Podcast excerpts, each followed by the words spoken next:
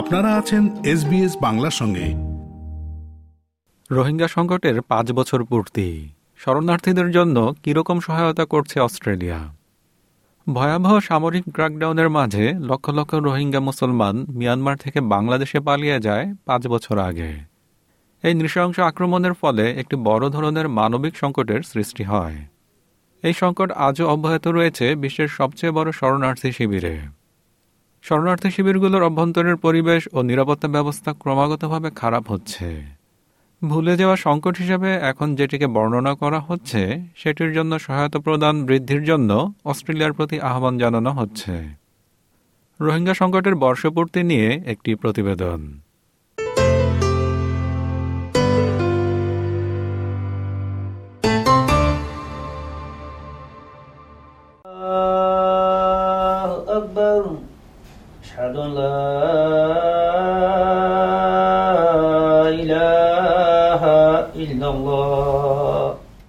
সারা জীবন দুঃখ দুর্দশার মধ্য দিয়ে গেলেও নুরুল আমিনের ধর্মবিশ্বাস এখনও পোক্ত। সিডনির নর্থ ওয়েস্ট অঞ্চলে লাকেম্বার একটি বাড়ির পেছনে অস্থায়ীভাবে একটি নামাজের স্থানের ব্যবস্থা করা হয়েছে। সেখানে রোহিঙ্গা জনগোষ্ঠীর কয়েকজনকে সঙ্গে নিয়ে মাগরিবের নামাজ পড়ছিলেন Mister Amin.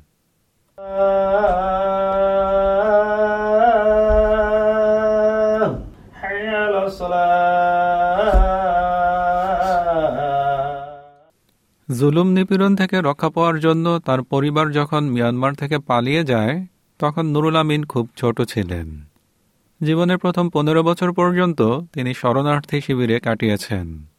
It is very typical so there is no opportunity for the study there is no any medication not enough food it is not life তার কোনো ভালো ভবিষ্যৎ দেখতে না পেয়ে নুরুলের মা তাকে বলেন, কোনো পথের সন্ধান করতে।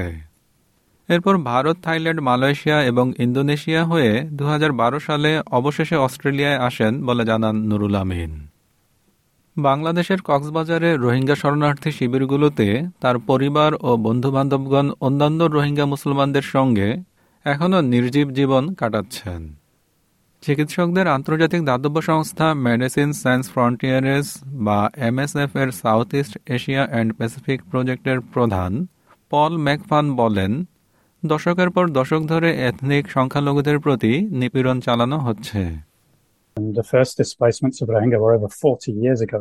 So we're talking about 40 years, um, slightly more, of, uh, of people, four generations of the Rohingya that have experienced violence um, and, and have had to flee and find security and safety elsewhere. দু সালের আগে কক্সবাজারের শিবিরগুলোতে প্রায় চৌত্রিশ হাজার শরণার্থী ছিল। সেই একই বছরের আগস্টে বার্মেজ মিলিটারি ভয়াবহ সামরিক অভিযান চালায় রোহিঙ্গাদের ওপরে এমএসএফ এর মতে সেই মাসে সহিংসতায় নারী শিশুসহ প্রায় সাত হাজার লোক নিহত হয়।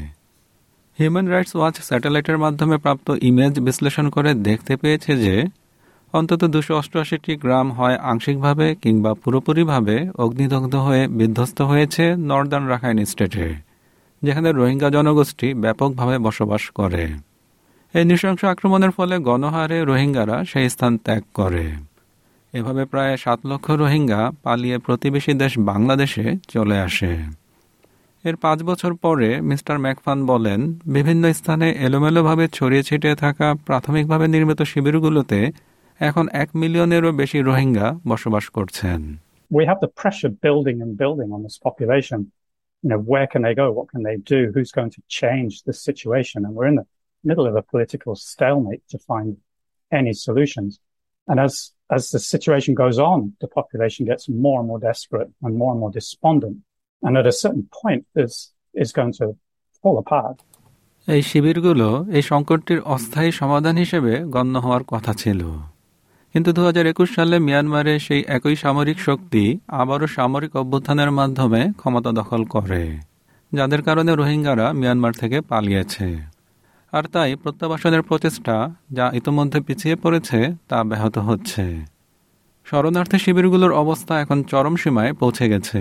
আর একই ঘটনা ঘটেছে অস্ট্রেলিয়ায় বসবাসরত এই জনগোষ্ঠীর ক্ষেত্রেও। এখানে জনগোষ্ঠীর একজন নেতা মোহাম্মদ রৌফ বলেন আমাদের সমস্যাটিকে উপেক্ষা করবেন না। আমাদের বেশিরভাগই হয় এখানে কষ্ট করছেন নতুবা শরণার্থী শিবিরে কষ্ট করছেন। Please do not ignore our issue because majority of our people suffering either here or refugee camp. লেকেম্বার একটি বাড়ির ব্যাকইয়ার্ডের একটি শেডে রোহিঙ্গা জনগোষ্ঠীর নেতা মোহাম্মদ রৌফ প্রতি সপ্তাহে সভা করেন। উনিশশো আশির দশকে মিয়ানমার থেকে পালিয়ে আসেন মোহাম্মদ রৌফ দু সালে তিনি আরাকান রোহিঙ্গা ডেভেলপমেন্ট অ্যাসোসিয়েশন প্রতিষ্ঠা করেন। নবাগতদেরকে এটি সহায়তা করে থাকে এবং রোহিঙ্গাদের দুরবস্থা সম্পর্কে মানুষের মাঝে সচেতনতা সৃষ্টিতে কাজ করে। তিনি বলেন তিনি সহ এখানকার রোহিঙ্গা জনগোষ্ঠীর অনেকেরই আত্মীয় স্বজন রয়েছেন ক্যাম্পগুলোতে। লেবার সরকারের প্রতি মিস্টার রূপ আহ্বান জানান, রোহিঙ্গা শরণার্থীদেরকে বেশি সংখ্যায় গ্রহণ করতে। তিনি বলেন কর্মী সংকট পূরণে তারা ভূমিকা রাখতে পারবেন farmland agriculture the industry our people can help here in australia also our people are suffering because they have separated for many years some are maybe 15 years some are 20 years some are more than 30 years they couldn't see their family SBS নিউজকে পাঠানো একটি স্টেটমেন্টে department of home অ্যাফেয়ার্সের একজন মুখপাত্র বলেন Australia সরকার, উদার এবং নমনীয় হিউম্যানিটেরিয়ান সেটেলমেন্ট প্রোগ্রামগুলোর জন্য প্রতিশ্রুতিবদ্ধ, যেগুলো আন্তর্জাতিক সুরক্ষার বাধ্যবাধকতাগুলো পূরণ করে। তিনি আরও যোগ করেন যে দু হাজার নয় সাল থেকে চারশো সত্তরটিরও বেশি ভিসা প্রদান করা হয়েছে হিউম্যানিটেরিয়ান প্রোগ্রামের আওতায় রোহিঙ্গা হিসেবে পরিচিত লোকদের জন্য। কিন্তু জাতিসংঘ বলছে, অস্ট্রেলিয়ার উচিত আরও বেশি অবদান রাখা। জাতিসংঘ শরণার্থী সংস্থার assistant high commissioner for protection Jillian Triggs SBS নিউজকে বলেন তাদের জন্য যে অর্থায়ন করা হয়েছে তা মোটেই পর্যাপ্ত নয় as as people forget what's happened uh, in in uh, in Myanmar, uh, then the funding just just declines, and the funding goes to other other crises. But but but they, they fall away for those that have been long standing. মিয়ানমারের সঙ্গে কূটনৈতিক সম্পর্ক পুনরায় চালু করার জন্য অস্ট্রেলিয়ার প্রতি আহ্বান জানান তিনি To try to persuade Myanmar to address some of the root causes, in particular, the denial of access to nationality, to uh, identity documents, and that they are able to return to schools, to have access to healthcare services, and of course, importantly, access to livelihoods. Department of home অ্যাফেয়ার্সের একজন মুখপাত্র SBS নিউজকে বলেন UNHCR এবং আন্তর্জাতিক সম্প্রদায় অব্যাহতভাবে কাজ করে যাচ্ছে, মিয়ানমারের রোহিঙ্গা জনগোষ্ঠীকে নিরাপদে ফিরে যাওয়ার জন্য পরিস্থিতি সৃষ্টি করতে। এ বিষয়ে বাংলাদেশে ও মিয়ানমারে মানবিক সহায়তা প্রদানের প্রতি অস্ট্রেলিয়া নিয়মিত নজর রাখছে। এদিকে মোহাম্মদ রৌফ মনে করেন, প্রত্যাবাসনের বিষয়টির জন্য অবশ্যই আন্তর্জাতিক প্রচেষ্টা চালিয়ে যাওয়া অব্যাহত রাখতে হবে। তিনি বলেন, রোহিঙ্গাদের আরও একটি প্রজন্মকে হারিয়ে যেতে দিতে পারে না বিশ্ব। Everyone, they should have right to go back to their land to their home. They are humans. They should have their future.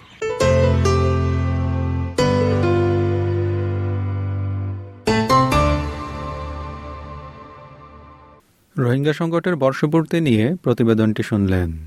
SBS নিউজের জন্য ইংরেজিতে মূল প্রতিবেদনটি তৈরি করেছেন এবি ওব্রায়ন, আর বাংলায় অনুবাদ ও উপস্থাপন করলাম আমি শিকদার তাহের আহমদ।